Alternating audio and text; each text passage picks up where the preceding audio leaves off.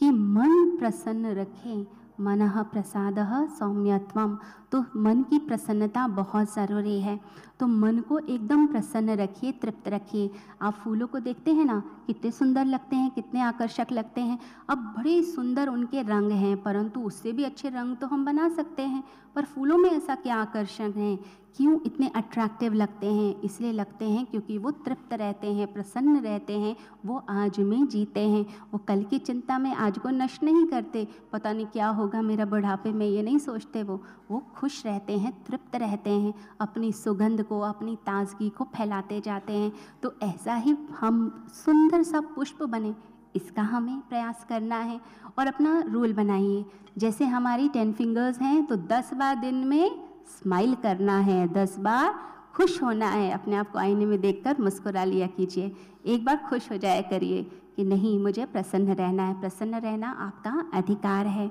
तो भगवान कहते हैं, मौन। एक चीज़ तो बताई, मन की प्रसन्नता।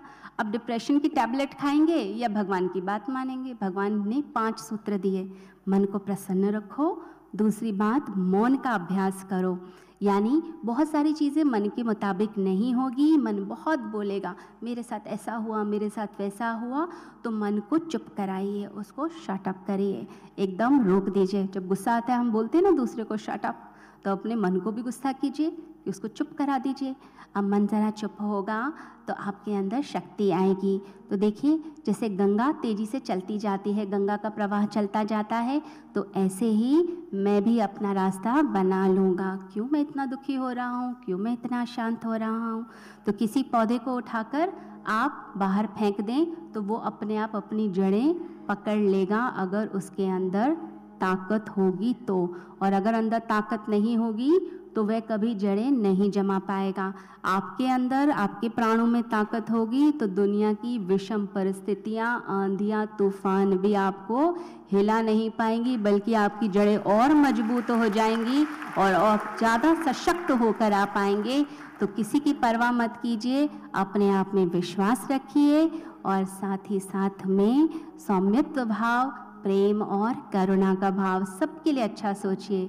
एक साधिका सब जगह फूलों के बीज गिराती थी तो किसी ने पूछा कि फूलों के पौधे क्यों लगाती हो हर जगह? तो उसने कहा, कांटे तो लोग बहुत बिछाते हैं, मैं तो इस संसार को स्वर्ग बना कर जाऊँगी, सबकी राहों में फूल ही फूल बिछा के जाऊँगी, धर्म की राह पे चलूँगी। कोई दुख दे या सुख, मुझे तो हमेशा अच्छा ही रहना है। तो अपने अंदर एक सौम्यत्व भाव लाइए। चौथी चीज़ आत्म संयम सेल्फ कंट्रोल सीखिए। गुस्सा आ जाए तो 24 घंटे के लिए डिसीज़न टाल दीजिए। कोई बात नहीं, कल सोचेंगे इस बारे में। भूल जाइए और साथ ही साथ भाव संशुद्धि, यानी अपनी भावनाओं को शुद्ध करना, प्यारी भावना, सबका भगवान भला करो, सबका भला हो, सबका कल्याण हो। तो जो सबके कल्याण की भावना से युक्त होगा, उसका कल्याण तो अवश्य हो जाएगा।